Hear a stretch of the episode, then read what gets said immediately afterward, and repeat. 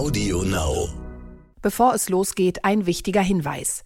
Dieser Podcast ist keine Anlageberatung oder Empfehlung. Alle Angaben sind ohne Gewähr. Diese stellen keinen Ersatz für eine professionelle und individuelle Beratung dar.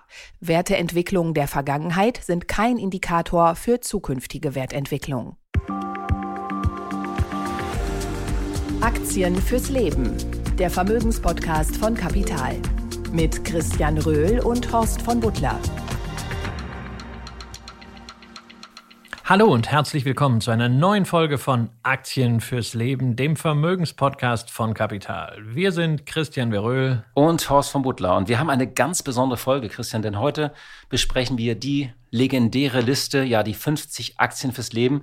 Äh, die wir gemeinsam einmal im Jahr auswerten seit 2015. Und ich bin schon sehr gespannt, was da rausgekommen ist. Ja, ich durfte das ja äh, vor einigen Jahren übernehmen. Das wurde ja eingeführt damals von Christian Kirchner, heute ähm, ja hochdekorierter Wirtschaftsjournalist mit seinem äh, Blog finanzszene.de. Und äh, als Christian euch dann damals verlassen hat, bin ich damit rein. Fand das natürlich toll, weil das Screening ist dividendenbasiert. Das ist ja für mich ein ganz, ganz wichtiges Fokusthema in der Vermögensverwaltung. Und darüber hinaus ist das ja auch so der Nu Nukleus unseres Podcasts. Genau, und wir werden das Stück für Stück durchgehen und wir werden es tatsächlich, Sie werden es auch akustisch spüren können, denn wir haben hier die druckfrischen Hefte, haben wir hier vor uns liegen. Also wir werden da blättern. Sie hören hier, Sie hören hier richtig raschelndes Papier. Papier ist gerade teuer übrigens geworden, aber ähm, wir werden diese Liste hier für Sie analysieren. Eine Sneak Preview kriegen Sie heute. Und äh, natürlich freuen wir uns, äh, wenn Sie einfach ja ab morgen, ab Donnerstag zum Kiosk rennen und sich das Heft kaufen, denn davon leben wir, ähm, dass dieses Heft gekauft wird. Sonst können wir den Podcast auch irgendwann nicht mehr machen. Ähm, ja, und wir, wenn wir das hier vorbereiten, dann schicken wir uns ja auch immer ähm, SMS hin und her und äh, WhatsApp.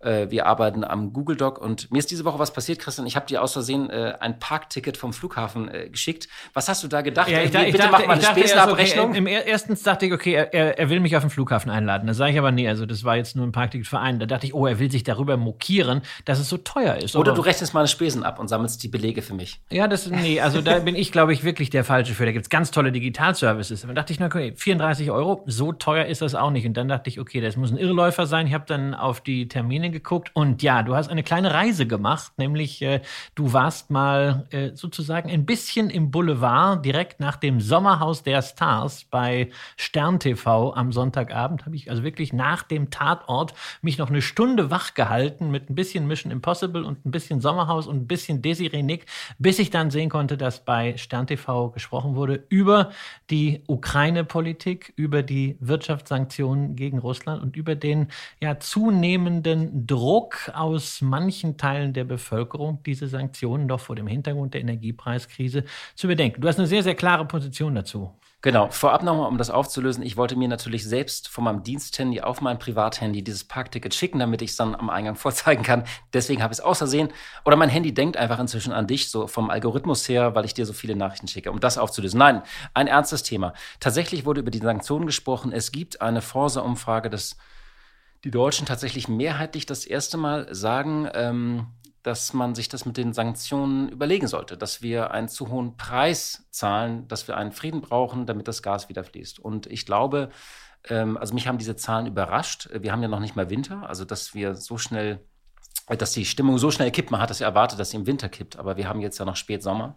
Ähm, insofern hat mich das überrascht und ich glaube, ähm, was ich daran kritisiert habe, also erstmal finde ich, das ist keine ra radikale Position. Es gibt diese Position am linken Rand, am rechten Rand, es gibt sie aber auch, diese Befürchtungen und Sorgen aus der Mitte der Gesellschaft. Und mir ist ganz wichtig zu sagen, das sind nicht die neuen Corona-Leugner, die fordern, irgendwie diese Sanktionen vielleicht aufzuheben.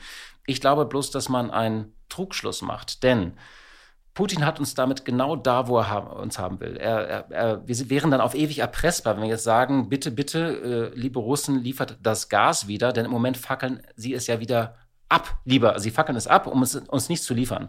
Und sie haben schon damals im März gesagt, die Deutschen werden in einem halben Jahr angekrochen kommen. Wenn wir das wirklich machen würden, nur hypothetisch, zu sagen, wir heben die Sanktionen auf. Es gibt übrigens keine Sanktionen gegen Gas, das muss man auch nochmal festhalten. Die Russen liefern einfach nur nicht. Es gibt auch keine Sanktionen gegen Öl, sondern wir würden die anderen aufheben. Ähm, hätten wir drei Probleme. Also erstmal Putin hätte uns da, wo er uns haben will, und zwar in der Hand, und zwar auf immer und ewig. Wir, er wüsste, die Deutschen sind erpressbar. Das zweite, es sind ja EU-Sanktionen. Es wäre ein Bruch in Europa. Denn die Polen, äh, also das Baltikum, die sind ja ganz klar in ihrer Angst und ihrer Front gegen Moskau, weil sie auch erlebt haben, was es heißt, unter dem Joch der Sowjetunion eben zu leben. Es ist auch die Frage, ob wir das überhaupt juristisch genau. könnten. Das heißt, es wäre, es gibt so ein paar Sachen, die könnte Deutschland machen, zum Beispiel Öl über, äh, nach, also Schwed äh, könnte mit Öl weiter beliefert werden. Aber es wäre, es wäre ein hoher politischer Preis, dass Europa wirklich auseinanderbricht. Es wäre auch ein Bruch mit den Vereinigten Staaten übrigens. Und das Dritte ist, das ist halt ähm, das schwierigste Argument, das ist halt die, diese moralische Frage, auf welcher Seite der Geschichte man stehen will. Ich finde, es ist eben nicht das Gleiche wie der Krieg am Hindukusch äh, oder Syrien, wo ja manche sagen, das sind die Kriege, die gehen uns nichts an. Es ist eben dann doch ein Krieg in Europa.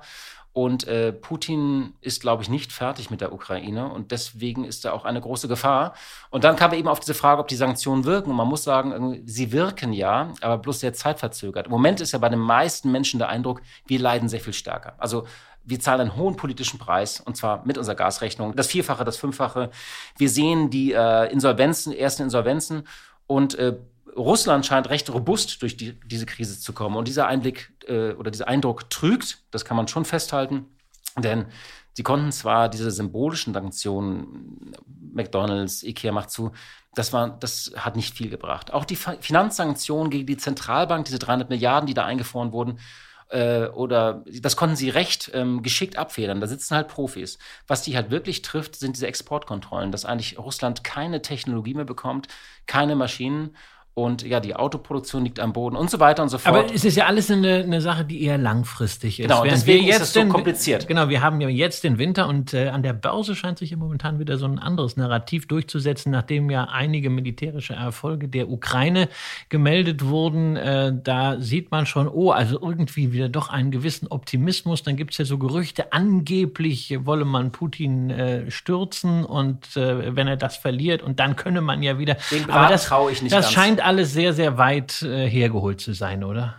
Also ich bin kein Militärstratege. Ähm, natürlich freut man sich, aber das ist, dieser Krieg ist kein Fußballspiel. Also es ist jetzt nicht so, dass man sagt, äh, die, die, die Ukrainer haben jetzt mal wieder ein Tor geschossen, sondern es ist sehr, sehr ernst. Ähm, das, äh, es gibt ein Institut, dieses Study of War, äh, die lagen seit März sehr richtig. Den folge ich so ein bisschen, kann ich auch empfehlen. Auf Twitter kann man den folgen.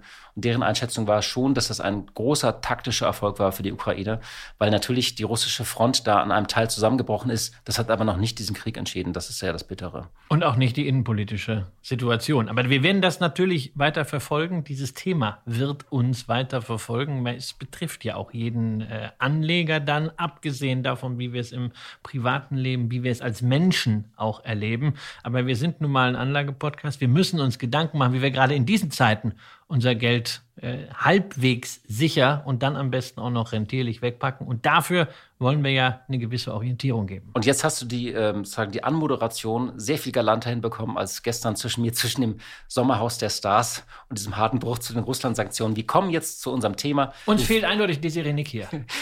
Wir sprechen jetzt über die 50 Aktien fürs Leben. Wahre Größe. Die wahre Größe sind heute eigentlich wahre Größen, und zwar 50 an der Zahl. Einige werden wir hier besprechen. Vielleicht mal zum Anfang die Grundlage für dieses große Screening von Kapital, das wir seit 2015 machen, bildet der Stocks Global 1800.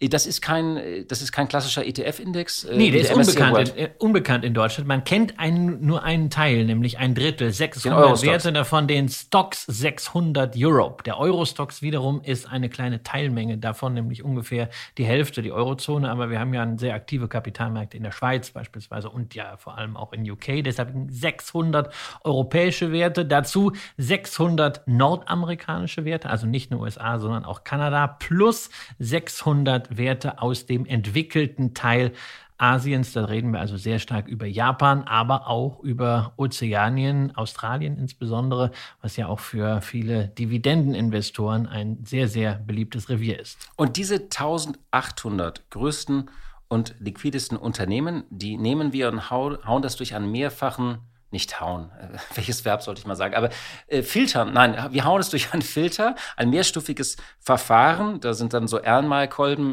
im Keller aufgebaut bei Christian, wo wir so sagen, nein, Entschuldigung, ähm,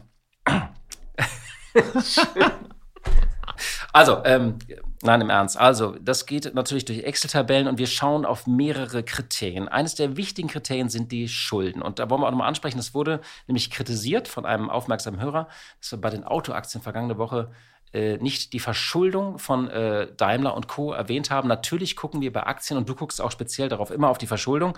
Warum ist diese Verschuldung auch so wichtig jetzt bei unserem Screening? Ja, also zunächst vielleicht müssen wir sagen, warum haben wir bei den Autoaktien nicht drüber gesprochen? Das hat einfach den Grund, dass die Autohersteller zwar wirklich nominell Milliarden Schulden in der Bilanz haben, also beispielsweise Volkswagen satte 192 Milliarden Euro, was ja dann auch gerne so äh, insbesondere aus der Tesla-Bubble als Argument genommen wird, der am höchsten verschuldete Automobilkonzern und eigentlich schon äh, fast Fratze. Aber man darf nicht vergessen, dass diese Schulden nicht aus dem operativen Geschäft der Autoproduktion kommen, sondern im Wesentlichen aus dem Finanzdienstleistungsgeschäft. Und beim Finanzdienstleistungsgeschäft, ja, Volkswagen Bank, die ganzen Leasingaktivitäten, da ist es natürlich im Grunde positiv, wenn du Schulden hast, weil das zeigt, dass du dich am Markt refinanzieren kannst. Wenn die also keine Schulden hätten, äh, das wäre ein ganz schlechtes Zeichen, weil dann hieß das, niemand gibt ihnen für dieses Geschäft am Markt Geld. Insofern ähm, haben wir das letzte Woche hier nicht rausgenommen, aber generell generell ist es natürlich ein Thema und äh, wir arbeiten hier nach wie vor mit äh, dem Schuldenanteil, also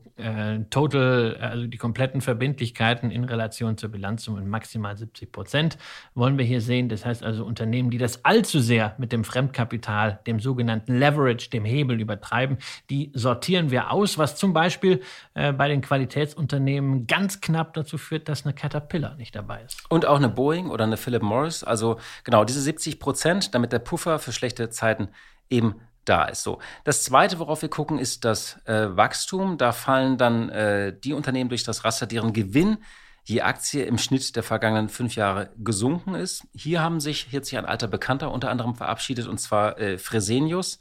Und ähm, ja, und es kommen auch die nicht weiter, wenn die Analysten einfach sagen, der Gewinn je Aktie wird in den kommenden drei bis fünf Jahren nicht weiter steigen.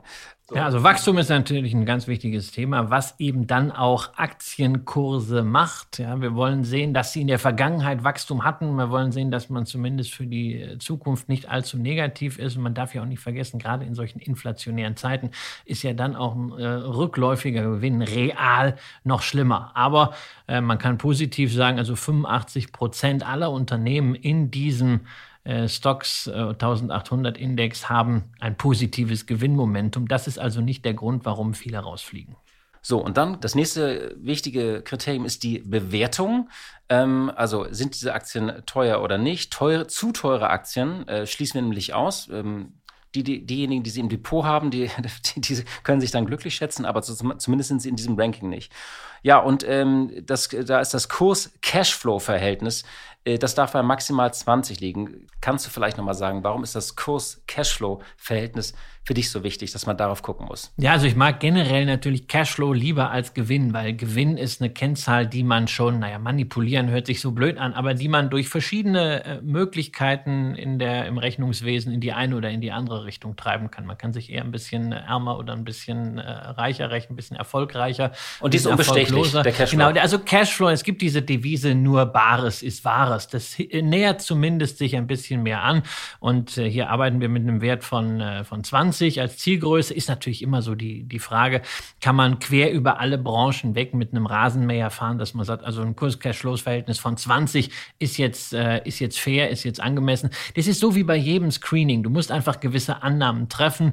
Ähm, du kannst das alles verkomplizieren. Wir hätten jetzt auch sagen können, also das muss jetzt unter dem Durchschnitt der Branche liegen oder unter dem Länderdurchschnitt, aber wir wollen das Ganze ja auch noch einfach und transparent halten. Genau. Und da ist bei dieser Hürde ist unter anderem Procter Gamble äh, rausgeflogen. Das ist ein alter bekannter. Und rausgefallen ist SAP, der deutsche Softwareentwickler, und der Spirituosenhersteller Pernod Ricard. Ja, noch eine, einige andere großartige Unternehmen, die es normalerweise eigentlich immer schaffen würden, den Titel Aktien fürs Leben auf so einer qualitativen Basis zu bekommen. Eine Nestlé beispielsweise, eine L'Oreal, äh, eine Nike oder äh, traditionell extremst teuer Lind und Sprüngli. Also nicht nur die Schokolade, sondern auch die Aktie in absoluten Zahlen sowieso, aber eben auch fundamental. Und da taucht dann immer wieder die Frage auf, wenn die jetzt nicht mehr in dieser Liste drin ist und ich habe die mir vor ein oder zwei oder drei Jahren gekauft oder ich überlege sie trotzdem zu kaufen, was, was mache ich dann eigentlich? Also erstmal heißt es ja jetzt nicht verkaufen, weil man muss immer gucken, wann ist man auch eingestiegen, nur weil sie jetzt eine teure Bewertung hat. Das, deshalb ja auch Aktien fürs Leben. Aber heißt denn dann so jetzt eine Procter Gamble oder eine Nestlé soll man sich nicht mehr kaufen? Nein. Nein, eben gerade bei diesem Ranking nicht, weil es ist ein, es ist ein Ranking, es ist ein Screening, es ist nicht so eine äh, Beiliste und es ist schon gar keine Vorlage für ein Portfolio, wo man sagt, also man muss das immer genau, Diese 50 genau nach, nachbilden, sondern es ist im Grunde eine Menükarte, eine Einladung dazu, Unternehmen zu entdecken und sich dann basierend darauf seinen eigenen Investment Case zurechtzulegen. Und äh, der wird bei einem Unternehmen wie einer Procter Gamble oder bei einer Nestlé am allerwenigsten darauf sein, dass ich sage, na, wenn die Bewertung aber zu hoch ist am Markt, äh, dann werde ich äh, diese Aktie geben, sondern das sind eigentlich eher Unternehmen, bei denen man sagt, wenn die Bewertung mal runter ist, dann lege ich mal nach. Ansonsten guckt man eben auf die Konstanz der Cashflows und natürlich auch auf die Konstanz dessen, was wir das als wichtigste viertes Kriterium Das haben. allerwichtigste, ähm, das ist, glaube ich, auch so dein zweiter Nachname inzwischen. Und zwar, die, wir schauen natürlich auf die Dividende. Und zwar auf die Dividendenkontinuität. Das heißt, wir schauen oder wir berücksichtigen ausschließlich Aktien, die mindestens 25 Jahre gelistet sind und die ihre Dividende in dieser Zeit nie gestrichen oder gekürzt haben. Ja, und damit haben wir also jetzt gerade am Ende eigentlich die höchste Hürde genannt. Ja, 25 Jahre überhaupt erstmal am Markt zu sein. Durch Das alle Krisen? Genau, und- genau. Und dann auch wirklich diese Stabilität zu haben. Nur um das mal in Zahlen zu nennen, also von den 1800 Unternehmen insgesamt überspringen nur 209, also etwas mehr als 10 Prozent diese Hürde. Und das ist dann ja auch eigentlich die Grundgesamtheit für die weitere Auswahl. Also das ist wirklich ein ganz klares Charakteristikum dieses Screenings. Wir gucken auf Unternehmen mit ausreichender Historie, die in dieser Historie über verschiedene Wirtschaftszyklen hinweg es geschafft haben, kontinuierlich Dividende auszuzahlen. Auch da wieder das Motto, ne, nur Bares ist Wahres. Also da bei der Dividende kannst du am Ende gar nicht mehr drum rumreden. Entweder wurde sie gezahlt oder sie wurde eben nicht gezahlt. Und da ist äh, ein deutsches Unternehmen rausgefallen. Wir haben es hier bereits erwähnt. Siemens, äh, die sehen das so ein bisschen anders, aber 2017 haben die ihre Dividende ähm, eben äh, nicht in der Höhe oder nicht gesteigert aus. Äh, Genau, also wenn man dieses Spin-off von Siemens Energy sich irgendwie zurechtrechnet, dann kann man da auf den Track Record kommen, aber das machen wir hier nicht, sondern wir sehen das hier ganz formal, was übrigens zum Beispiel auch heißt, äh, dass eine andere von mir ja sehr geschätzte Aktie fürs Leben formal hier nicht mehr dabei ist, nämlich LVMH. Die haben äh, im Zuge von Corona mal die Dividende kurz gesenkt, das zwar danach zwar auch gerade jetzt wieder durch diese brutale Erhöhung zuletzt wieder aufgeholt, aber ist egal, sondern da gucken wir, wie das beim Screening halt so ist, formal drauf und deswegen sind die nicht raus, sind deswegen keine schlechten Aktien, erfüllen aber eben nicht dieses fo- formale Kriterium. Und wie bist du dann von den 209 Aktien, die jetzt noch übrig sind, äh, nach diesen Stufen auf die 58 gekommen? Da guckst du ein bisschen auf die Ausschüttungsquote, ne? Genau, also Ausschüttungsquote ist natürlich dabei. Das spielen natürlich auch alle anderen Faktoren äh, jetzt mit hinein, die wir schon äh, gesprochen haben. Wir sagen also höchstens 75 Prozent Ausschüttungsquote, sowohl im letzten Jahr als auch langfristig. Und natürlich Dividendenrendite soll auch dabei sein, äh, mindestens ein Prozent. Und da bleiben dann am Ende 58 übrig. Und der liebe Christian Kirchner hat da mal gesagt, also 58 hört sich blöd an, auch 52 ist blöd. Da hat man gesagt, 50 müssen sein.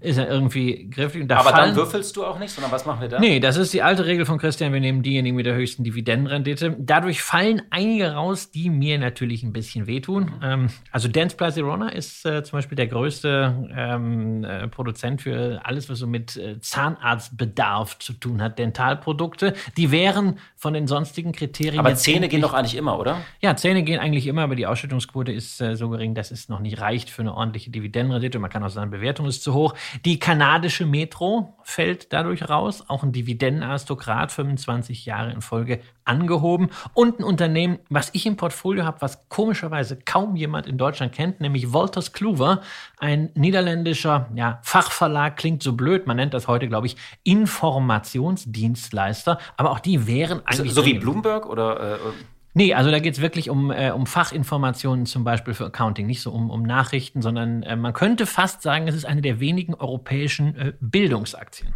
Ähm, wie hast du die denn entdeckt? Das würde ich gerne mal wissen. Also wie, wie entdeckst du etwas, wo man sagt, Also Wolters äh, darüber habe nicht ich- berichtet, wahrscheinlich. Äh, Wolters Kluwer habe ich tatsächlich vor einigen Jahren über einen Dividendenfilter ähm, für den Eurostox entdeckt. Also ist aus deinem Erlenmeyer-Kolben rausgekommen. Ist aus dem Elmarkolm rausgekommen, es ist mit einer kleinen Dosis ins Depot gelaufen und solange die Dividende ähm, hier nicht gesenkt wird, bleibt es dabei. Dass der Kurs überdies noch Spaß macht, ja, ist ganz gut. Und wenn es den einen oder anderen interessiert, also liebe Hörerinnen und Hörer, Sie können ja gerne uns schreiben, wenn wir mal ein bisschen was über Wolters Kluwer oder über Dance Plaza Rona machen sollen. Genau. Also, ganz wichtig, es sind einige Unternehmen rausgefallen. Das heißt aber nicht, wenn die diesen mehrstufigen Filter ähm, nicht erreichen, dass es deswegen schlechte Investments sind. Ganz im Gegenteil.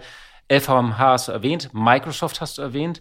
Aber es sind jetzt. Ja, Microsoft ist natürlich scheitert aus formalen Gründen, ja, weil die haben erst vor 18 Jahren angefangen, die Dividende zu zahlen. Ähm, haben sie wunderbar inzwischen ja auch gesteigert. Aber ähm, da würde ich mich mal fast festlegen, also wenn die Bewertung nicht wegläuft, dann haben wir die in sieben Jahren in der Auswertung drin.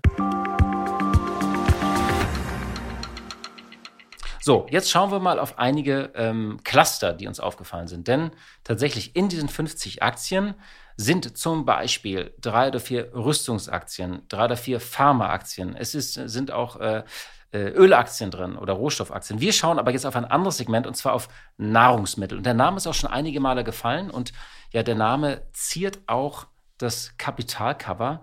Unsere Grafik haben da eine wunderbare Müsli-Schale äh, gemacht, die so im Kippen ist und aus dieser Müsli-Schale kippt ein Schwall Milch, der den Aktienkurs von dem Unternehmen formt. Sie erahnen es vielleicht, es kann sich nur um um Kellogg's handeln. Ja, die Frühstücksflockenaktie. Die haben wir äh, sehr ausführlich schon äh, besprochen hier im Rahmen der jüngsten Entscheidung, dass man sich jetzt aufspalten will, dass man sich filetieren will. Wobei das nicht die einzige Häutung von Kellogg's war im Laufe der Zeit. Ähm, mehr dazu dann in der Titelstory. Das wollen wir nicht alles äh, vorwegnehmen. Wir sollen ja auch ein bisschen Spaß noch beim, äh, beim Lesen haben. Ähm, aber es ist natürlich auch der Punkt, wo dieses Ranking irgendwie gerade gerade in diesen Zeiten auch Hoffnung ausstrahlt, nämlich, ähm, dass es ja immer wieder extreme Herausforderungen gibt und gab äh, an Unternehmen, an die Wirtschaft und dass die Unternehmen, die wir hier haben, es ja schon geschafft haben, diese Herausforderungen zu bestehen und sich immer wieder neu zu erfinden.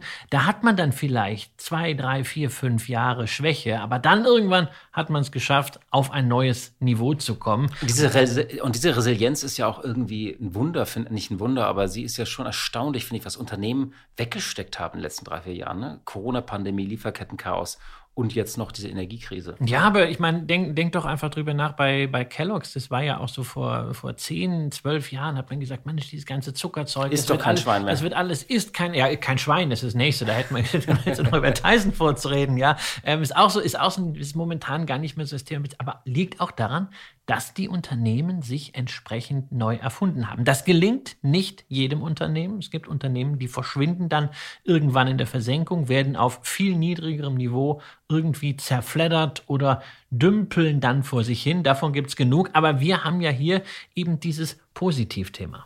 Genau. Nein, das gibt es zuhauf. Deswegen, ähm, also von Nokia über BlackBerry ist natürlich der Friedhof der Unternehmen lang Jetzt bei Nahrungsmittelherstellern fällt mir jetzt, also zumindest bei den großen Konglomeraten fällt mir jetzt keiner ein.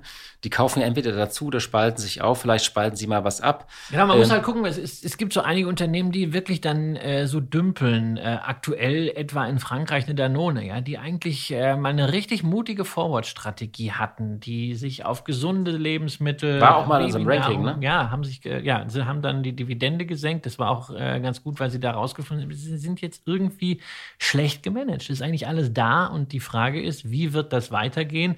Die haben natürlich, was Übernahmen und ähnliches angeht, ähm, den äh, französischen Staat, der über diesen nationalen Champion äh, die schützende Hand hält. Genau, also Kellogg, die Story, auch wie Kellogg äh, oder wie Kellogg's mal erfunden wurde, diese Frühstücksflocken, das können Sie im Heft nachlesen. Wir kommen jetzt auf äh, ja, einen, einen Mitbewerber und zwar General Mills.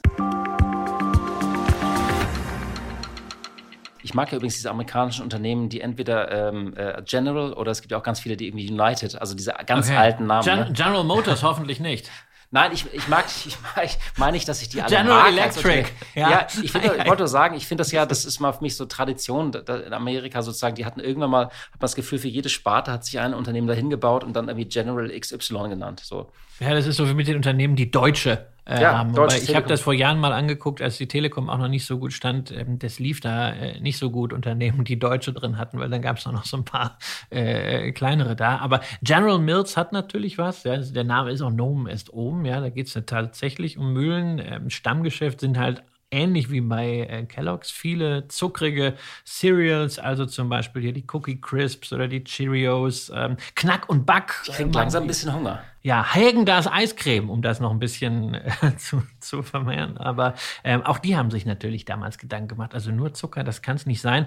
Sie haben dann ähm, ja so Richtung Bio was gemacht 2014, aber dann 2018 haben sie einen Megadeal gemacht, nämlich äh, sie haben 40 Milliarden Dollar in die Hand genommen und Blue Buffalo von der Börse genommen, eine Tierfuttermarke. Hätte ich jetzt auch nicht gedacht hinter dem Namen. Ich auch so organic irgendwie, so total hip und an der Börse ziemlich geheim, gutes Wachstum. Und äh, da ist der Kurs an der Börse damals richtig runtergegangen von General Mills, weil man hat gedacht, oh, die werden sich damit unter Umständen übernehmen. Sie zahlen ein immenses Multiple auf das EBITDA, aber sie haben es gut integriert gekriegt. Sie haben die Wachstumskurve eigentlich sogar beschleunigt noch mit ihrem Handelszugang. Und äh, ja, nachdem 2017 bis 2019 die General Mills Aktie ziemlich mühsam an der Börse gelaufen ist, sich zeitweise halbiert hatte, sehen wir jetzt ein neues Allzeithoch gerade bei General Mills, das ausgerechnet in diesen Zeiten, also allein im letzten Jahr die Aktie in US-Dollar 30 Prozent und äh, in Euro sind daraus sogar 52 Prozent geworden. Ist jetzt sicherlich mit äh, Kurs-Cashflow, Kurs-Gewinn-Verhältnis Richtung äh, 18 äh, nicht mehr das Schnäppchen, was es mal war, aber nach wie vor sehr gut positioniert, zeigt Preismacht und ist halt auch zusammen mit Kellogg ein schönes Beispiel dafür, dass man diesen Aktien fürs Leben dann auch Zeit geben muss. Solange ein Unternehmen seine Pläne sauber kommuniziert, Milestones dafür hat, zum Beispiel für Schuldenrückführung, und das alles in Line bleibt mit der Planung, kann es sein, dass der Kurs zwei, drei Jahre nicht vom Fleck kommt, man hat die Dividende bekommen, aber irgendwann setzt sich diese Qualität eben durch und wird dann auch von der Börse prämiert. Ich habe da noch mal eine Frage an dich. Ähm, das ist ja interessant, dass ausgerechnet Kellogg's und General Mills, die haben ja die Marken unter einem Dach wo immer so die mediale Story ist, äh, das wird kein, keiner mehr essen, das ist alles Zucker, das ist ungesund, das macht Fett, das wird wegreguliert und da gibt es neue Player am Markt, die machen das Geschäft das spricht doch eigentlich ein bisschen auch so dagegen, dass diese Konglomerate, ich meine, das gilt ja auch für Nestlé oder Unilever, dass es denen dann doch gelingt, neue Marken zu etablieren. Oder, oder, oder die Menschen essen dann doch, dann doch halt den alten Mist. Naja, also erstmal muss man auch sagen, dass selbst bei den, bei den Stammprodukten von Kellogg und auch von General Mills der Zuckergehalt schon in den letzten Jahren, zumindest von dem, was die Unternehmen sagen, deutlich reduziert wurde. Ähm, das ist sicherlich nicht das, was sich Verbraucherschützer und Gesundheitspolitiker wünschen würden, aber das geht in die richtige Richtung. Da machen natürlich auch solche Startups Startups dann äh, Druck auf die Unternehmen, dass man sich da anpasst. Ähm, häufig ist es so, dass äh, sowas wie Beyond Meat oder Oatly, ähm, die kriegen dann halt die Schlagzeilen, ähm, sind vielleicht an der Börse auch gehypt, sind in den Lifestyle-Magazinen gehypt. Aber in einem guten Konzern gibt es halt auch Labors äh, für die Zukunft, die genau sowas sich angucken, die ebenfalls forschen. Und wenn man sieht, okay, das ist wirklich ein Markt, und da kriegen wir auch Skalierung drauf. Das ist nicht nur ein Boutique-Geschäft. Da kann man das ganz gut ausrollen. Und man, ich denke, man sieht das bei diesen, in Anführungszeichen, Fleischalternativen oder Plant-Based Food, wie es ja auf Englisch heißt, ähm, dass da also zum Beispiel eine Kellogg, aber auch eine Unilever, eine Nestlé richtig aufgeholt haben. Wobei man auch sagen muss, dass ja die Umsätze mit diesen Produkten generell etwas zurückgehen jetzt. Also der Hype auch im Markt, völlig weg von diesen einzelnen Brands, ist raus. Und ein Unternehmen, was es auch noch gerade auf die Liste geschafft hat, aber was auf der gleichen Folie spielt, ähm, also ein, ein Gigant, der sich behauptet, der sich immer wieder neu erfunden hat, ist äh, die amerikanische Supermarktkette Walmart. Ähm, ist, glaube ich, bei den ist immer noch das umsatzstärkste Unternehmen der Welt äh, oder zumindest der USA. Als, äh, als Handelskonzern, ne? ja. beim Handelskonzern, bei den dünnen Margen ist das natürlich ja. mit dem Umsatz immer so eine Sache. Trotzdem, genau. Und die haben sich auch behauptet, weil da, die haben es auch immer wieder geschafft. Man dachte, ja, das macht alles Amazon, die sind irgendwann weg vom Fenster. Aber äh, Doug McMillan, der, der CEO, ein junger CEO, der das Unternehmen seit Jahren umbaut, ähm, hat es geschafft, ähm, auch den Onlinehandel stark auszubauen, auch durch die Übernahme von Jet.com hieß Ja, sie haben, eine, sie haben eine ganze Reihe gemacht. Sie genau. haben viel Geld in die Hand genommen ja. und das hat sich dann auch in, in, Wachstum jetzt mal niedergeschlagen. Man muss mal gucken, was das so für die Profitabilität heißt. Ich finde ja immer noch, habe ich mehrfach gesagt, eine Walmart ist schon ordentlich teuer. Mir macht es auch so ein bisschen Sorge, dass äh, der Gewinn ganz gut aussieht, aber der Cashflow von Walmart, also Free Cashflow in den letzten Quartalen, ein bisschen zurückbleibt. Da ist natürlich dieses ganze Thema, was wir auch schon hier im Podcast hatten, mit der Vorratshaltung, den veränderten Konsumentenbedürfnissen äh, in Zeiten der Inflation. Aber auch da muss man sagen, Walmart ist ein Unternehmen, das zeigt, wie sich selbst solche Konzernstrukturen wandeln können im Laufe der Wirtschaftszyklen. Nur nicht innerhalb eines Quartals. Und dann haben wir noch ein Unternehmen aus Japan auf der Liste, auch aus dem Segment. Ähm, da haben wir gerade gerätselt, wie man das ausspricht. QP, glaube ich. Wahrscheinlich, wahrscheinlich kann man jetzt wieder äh, Zuhörerinnen und Zuhörer, die uns äh, genau sagen können, am besten dann bitte mit einer Audiodatei, weil ich kann diese Lautschrift nie so, äh, ähm, wie man das richtig ausspricht. QP ist genau, QP ist ein japanischer Gewürz- und Soßenhersteller. Man kann sagen, keine Mayonnaise verkauft sich in Japan so gut wie die von Kewpie. Und glaubt man den Lifestyle-Zeitschriften und, und Blogs äh, aus dem Land, liegt das vor allem an ihrer Zusammensetzung. Vier Eigelb pro 500 Gramm plus Essig plus Salz. Das Unternehmen wurde 1919 gegründet und verkauft neben Mayo auch Babynahrung, Fertiggerichte und Salatdressings. Und ähm, ja, Dividendenrendite ist mit durchschnittlich 2% solide und die Aktie ist gerade günstig bewertet. Ja, sie, der Kurs hat sich äh, seit 2016 halbiert. Ne? Ist halt vielleicht jetzt auch so eine Geschichte, wo man sich fragen kann, hm, könnte sich da das, was wir bei Kellogg und was wir bei General Mills gesehen haben, vielleicht in Japan wiederholen? Da müsste auch jetzt mal so ein bisschen Umsatzdynamik wieder reinkommen. Aber da sieht man auch wieder, wie man dieses Screening nutzen kann. Man wird aufmerksam auf einen Wert, wo man sagt, naja, Branche gefällt mir eigentlich, gucke ich mir mal näher an. Dazu wollen wir ja auch an dieser Stelle ermuntern. Für mich wäre das jetzt nichts, weil ich in Japan eben wie in Asien auch sonst keine Einzelaktien kaufe. Da habe ich eine einzige Ausnahme, das ist die Itoshu, eines der großen Handelshäuser, was übrigens auch im Depot von Warren Buffett ist.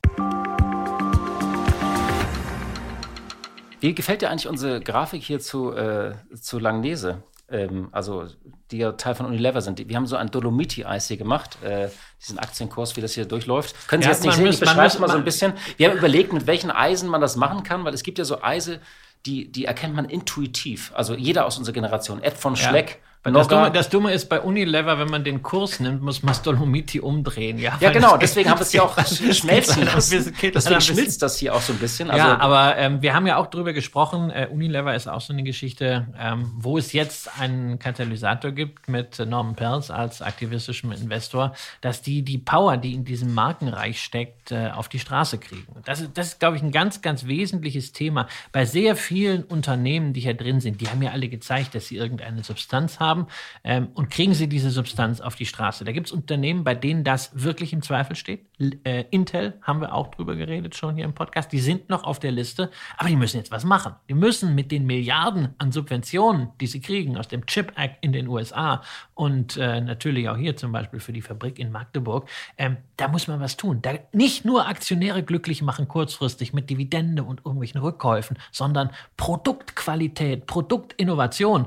Und dann kann man Aktionäre automatisch glücklich machen. Da ist vielleicht häufig ein bisschen zu viel kurzfristig auf Aktionärsbefindlichkeiten geschaut worden.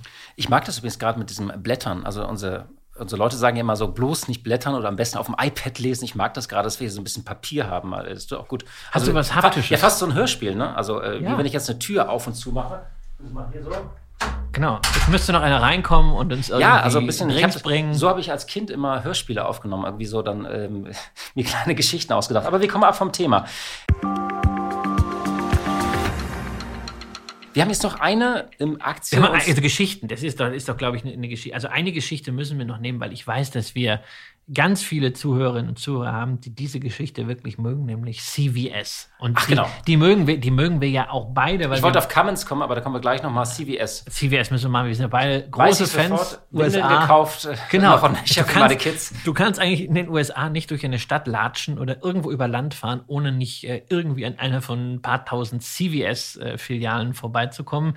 Ähm, Drogerie und Apotheke aber auch immer Monster im Sonderangebot. Inzwischen auch ein Clubkonzept. Ne? Das günstige Monster gibt es nämlich nur diese Bundles, wenn du auch die Clubkarte hast. Wir hatten auch diese Clubkarten, als wir da gelebt haben. Ja. Braucht, braucht man unbedingt. Nicht? Und äh, ja, aber dazu sind die halt auch klassisch Apotheke, dieses äh, Pharmacy Benefit Management. Das ist so der Kern des Geschäfts. Sie und man dachte Death by Amazon, ne? Das genau, ja, braucht ja alles keiner mehr. Und äh, dann haben die sich halt auch überlegt, naja, sich einfach so disruptieren lassen, ist ein bisschen doof und haben dann 2018 einen börsennotierten Krankenversicherer übernommen, also einen Anbieter von Gesundheitsprogrammen für 78 Milliarden Dollar. Oder? Ja, vor allem, äh, ähm, die waren börsennotiert, die mussten dann Aufgeld noch zahlen zahlen, die mussten Schulden übernehmen, das waren in Summe 78 Milliarden Dollar. Die haben sich dann selber natürlich auch extrem verschulden müssen. Die hatten in der Spitze 92 Milliarden Schulden, haben dann auch gesagt, also Dividende, ja, gibt's, wird aber nicht mehr erhöht, Aktienrückkäufe gibt's nicht mehr, aber unser Plan für die Schuldenrefinanzierung ist so und so und so und wir wollen das zurückführen. Und jetzt haben wir 2022, die haben es geschafft, 20 Milliarden von den Schulden runter zu ziehen. Das heißt, es wird schon wieder von der Finanzstruktur komfortabler. Ähm, die Integration von Aetna hat bislang sehr, sehr gut geklappt. Ja. Die Marge konnte gesteigert werden, ist im Handelsgeschäft auch immer so ein Thema. Und jetzt könnten sie sich eigentlich zurücklehnen, aber genau das tun sie nicht, sondern sie haben jetzt gerade die nächste Akquisition getätigt, einen äh, Homecare-Anbieter, wo sie ein Netzwerk kriegen von über 10.000 äh, Medizinern, ähm, Signify. Und an denen war angeblich sogar Amazon dran, da haben sie sich durchgesetzt. Was ist denn die Logik äh, eigentlich dahinter, dass eine Drogerie- und Apothekenkette ein Krankenversicherer übernimmt. Also wo Eben sind genau da die Synergien dieses, oder ist das, das? Das, das Entscheidende ist halt dieses Pharmacy äh, ähm, Benefit Management, diese, diese, äh, dieses PBM-Geschäft, dass du also diese rezeptpflichtigen Medikamente ausgibst. Und das ist halt nur das reine Handelsgeschäft. Und sitzen damit so ein bisschen wie die Spinne im Netz dieses furchtbar ineffizienten und teuren US-Gesundheitssystems. Ähm, und äh, da wollen sie die Marktposition eben mit entsprechenden Gesundheitsprogrammen festigen. Nicht nur Händler sein, sondern wirklich vollwertiger Gesundheitsdienstleister oder Anbieter von Gesundheitsdienstleistungen. Deswegen passt auch Signify dazu. Es ist auf jeden Fall eine ganz klassische Forward-Strategie, die lange an der Börse auch nicht angekommen ist. Die Aktie ist rumgedümpelt, aber jetzt auch wieder im letzten Jahr, was jetzt ja äh, nicht so wahnsinnig großartig war an der Börse, per Saldo gestiegen. Und man kann das halt sehr schön dagegenhalten, den großen Konkurrenten, den man auch von jeder Ecke kennt, Walgreens in den USA, Dividendenaristokrat. Aber die haben sich einfach entschieden, oh, wir machen im Wesentlichen das, was wir schon immer gemacht haben. Und ansonsten hoffen wir mal, der Chef kommt ja aus dem Private Equity, dass vielleicht äh, irgendwann jemand uns doch übernimmt und von der Börse entfernt und wir dann unter Private Equity weitermachen. Und dann ein bisschen durchoptimiert sozusagen und ein bisschen. Ist halt, ist halt ein bisschen, bisschen mau, denn wenn du über fünf Jahre guckst, ne, CVS plus 22 Prozent, Walgreens minus 56 Prozent. Ja, also das ist äh, praktisch also diese Geschichte von, von äh, die Kunst, sich neu zu erfinden, sein Geschäftsmodell umzubauen, sich zu behaupten in Märkten, ähm, ja, ähm, Resilienz zu zeigen in Krisen. Das zieht sich eigentlich durch diese ganze, äh, durch dieses ganze Screening. Also eigentlich legen wir ähm, hier einen Filter auf, ähm, auf immer von Geschichten von tran erfolgreicher Transformation und sich behaupten können in Märkten. Das kann man so festhalten, nicht? Genau, und zwar über die Liste hinweg in unterschiedlichen Stadien. Wir haben Unternehmen dabei, bei denen es wie bei Intel jetzt wirklich höchste Eisenbahn ist. Wir sind Unternehmen dabei, die sehr, sehr weit dabei vorangekommen sind. Wir haben natürlich auch so ein paar äh, All-Time-Winners, die halt einfach äh, ja immer irgendwie dabei sind, wie eine Canadian National Railway, also die Eisenbahnlinie. Die müssen sich nicht großartig neu erfinden, die müssen das Geschäft, was sie machen, einfach äh, möglichst effizient machen. Und wir haben Unternehmen dabei, denen es noch sehr gut geht, die aber sich jetzt auf eine grüne Zukunft einstellen müssen. Und da hast du eben schon das Stichwort genannt, nämlich Cummins. Ja, Cummins hätte ich gedacht, das ist ein Hersteller von Diesel- und Gasmotoren. Äh, ist mir übrigens äh, intensiv untergekommen, als ich eine Recherche mal zur MTU gemacht habe. Die haben ja ein Riesenproblem. So einfach elektrifizieren geht nicht. Äh, dazu sind die ähm, sind die Antriebe oder die Leistung ist zu groß, die Maschinen dahinter sind einfach zu groß, die sie antreiben müssen. Das heißt, äh, man würde sagen immer so, oh, das ist toxisch, das ist irgendwann mal weg, diese großen Diesel- und Gasmotoren. Aber Cummins ist offenbar ein Unternehmen, das es geschafft hat, äh, mit äh, zahlreichen Projekten, mit Joint Ventures, unter anderem mit Daimler oder auch Investitionen im Wasserstoffbereich, ja, in diese, Zukunft, diese Zukunft der Mobilität wirklich anzupacken, nicht? Ja, also zumindest da jetzt mal loszulegen, das ist halt alles noch auf einem recht Ganz niedrig, recht ja. niedrigen Niveau. Ja, also das waren im äh, zweiten Quartal jetzt äh, 42 Millionen Dollar Umsatz und 80 Millionen äh, Dollar EBITDA minus, wohlgemerkt. Aber ansonsten ist das Unternehmen halt eben hoch profitabel. Es hat eine ganze Reihe von Joint Ventures, übrigens auch mit Daimler, äh, aufgesetzt. Es hat halt auch den, den Zugang zu sehr vielen äh, ähm, Industrieunternehmen, was den Vertrieb angeht. Und darfst halt auch nicht vergessen, du zahlst am Ende halt nur den elffachen Gewinn für dieses spannendes Unternehmen. Das ist halt jetzt nicht eine Plug Power, über die wir ja auch hier beim Thema Wasserstoff gesprochen haben, ähm, wo du jetzt gerade auf eine wolkige Zukunft 30er Umsatzmultiple bezahlen musst. Und äh, ja, wenn wir gerade kurz. Aber diese kleinen Umsätze, das kenne ich aus der Verlagsbranche. Das war bei uns bei 15 Jahren, als die ersten Werbeumsätze online kamen und du die ins Verhältnis zu den Printumsätzen gesetzt hast, war das auch so. Wie soll das das ja, jemals tragen? Spielwiese. Ja, und inzwischen kann man irgendwie sehen, also bei vielen Unternehmen sind natürlich die Digitalumsätze, nicht nur die Werbeumsätze, sondern eben auch die Vertriebsumsätze mit Digitalabos, sind signifikant oder haben die Printumsätze äh, überholt. Also es kann schon durchaus gelingen, das Stammgeschäft zu ersetzen, das alte. Genau, und wenn wir nochmal beim Thema Wasserstoff sind, auch einfach der Hinweis, so als letztes für diejenigen, die dann wirklich die Liste äh, durchflöhen würden, man wird auch noch einige bekannte eine aus deutsche letzten, müssen wir noch besprechen. Aus den letzten Folgen es gibt finden. Eine ja, deutsche. Also, ja, aber auf zwei muss ich doch noch kurz eingehen, nämlich die Air Products and Chemicals äh, und die Air Liquide, beide Unternehmen aus dem Industriegasbereich, die natürlich die sind Dauergast, ne? Wasser, ja, das ist halt, ist halt auch, auch ja, aber auch eine, eine Air Products and Chemicals, die wird gerne vergessen. Großartiges äh, Unternehmen mit einer tollen grünen Zukunft, was man momentan äh, mal mit einem äh, Kurs Cashflow unter 20 bekommt, was in der Vergangenheit häufig wegen dieser speziellen Marktpositionierung deutlich teurer war. So, und auf dieser ganzen Liste mit den 50, und wir haben Ihnen jetzt schon einige genannt, ich hoffe, trotzdem, Sie kaufen sich immer noch das Heft, dann haben Sie nochmal alle Zahlen und Daten. Äh, du hast jetzt ein bisschen viel schon verraten. Nein, Quatsch. Es gibt nur eine deutsche Aktie drauf. Eine deutsche. Warum eigentlich? Äh, und zwar die Munich Re. Siemens ist runtergeflogen, hatten wir erwähnt, warum. Ähm, jetzt ist die Münchner Rück ist jetzt hier drauf. Warum sind so wenig deutsche auf dieser Liste? Naja, also erstmal ist der deutsche Kapitalmarkt ja sowieso nicht so wahnsinnig äh, äh, entwickelt. Das heißt, wir haben schon mal nicht so viele Unternehmen im Index. Dann haben wir halt überhaupt nur sieben Unternehmen im Index aus Deutschland, die seit über 25 Jahren die Dividende stabil gehalten äh, beziehungsweise auf keinen Fall gesenkt haben. Und äh, damit ist die Grundgesamtheit schon mal sehr, sehr klein. Die meisten deutschen Unternehmen haben halt doch irgendwie ein zyklisches äh, Ausschüttungsverhalten.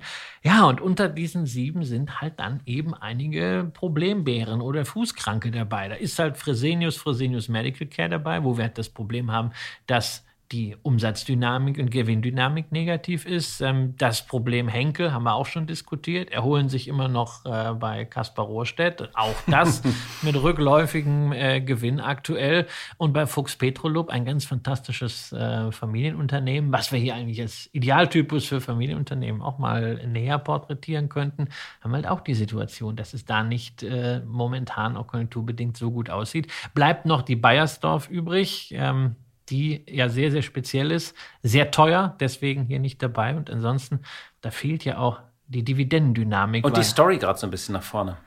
Ja, das immer schon. Das ist so ein bisschen diese Spardose. Ja, die Dividende irgendwie seit 2008 nicht gesenkt, aber auch nicht erhöht, obwohl das Unternehmen gut läuft, weil ähm, der Mehrheitseigner Herr Herz ja nicht jetzt das Geld rausnehmen und versteuern will. Deswegen gibt es immer so diese selbe.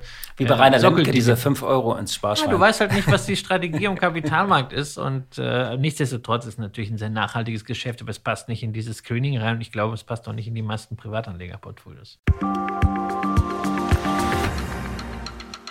Fassen wir nochmal zusammen. Die Aktien fürs Leben, die 50 Aktien fürs Leben, die wir hier genannt haben, in Teilen äh, oder eben auch nicht, und auch andere Aktien, die wir hier erwähnen, das ist sagen wie eine Menükarte, hast du gesagt. Das ist jetzt keine Empfehlungsliste, wo wir sagen, kaufen, kaufen, kaufen, sondern es ist für diejenigen, die Spaß an Einzeltiteln haben, ist es ähm, ja man, eine Art Inspiration. Man kann sich das anschauen. Ähm, äh, wir haben, es ist eine Auswahl und dann sollte man sich näher mit diesen Papieren beschäftigen und wie gesagt, wenn man aus früheren äh, Rankings mal eine Aktie ha äh, hatte und die jetzt nicht mehr da ist, heißt das nicht, dass es ein schlechtes Papier ist, sondern das kann Gründe haben, eine Dividende gekürzt, die ist zu teuer geworden und so weiter und so fort. Genau, und der Investment Case sollte halt nicht sein, oh, die steht aber doch in der Liste drin. Da sollte schon ein bisschen mehr sein.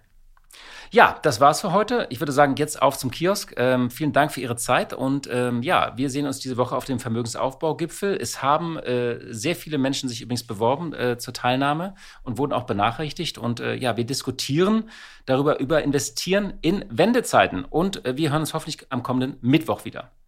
Machen Sie es gut. Aktien fürs Leben. Der Vermögenspodcast von Kapital mit Christian Röhl und Horst von Butler.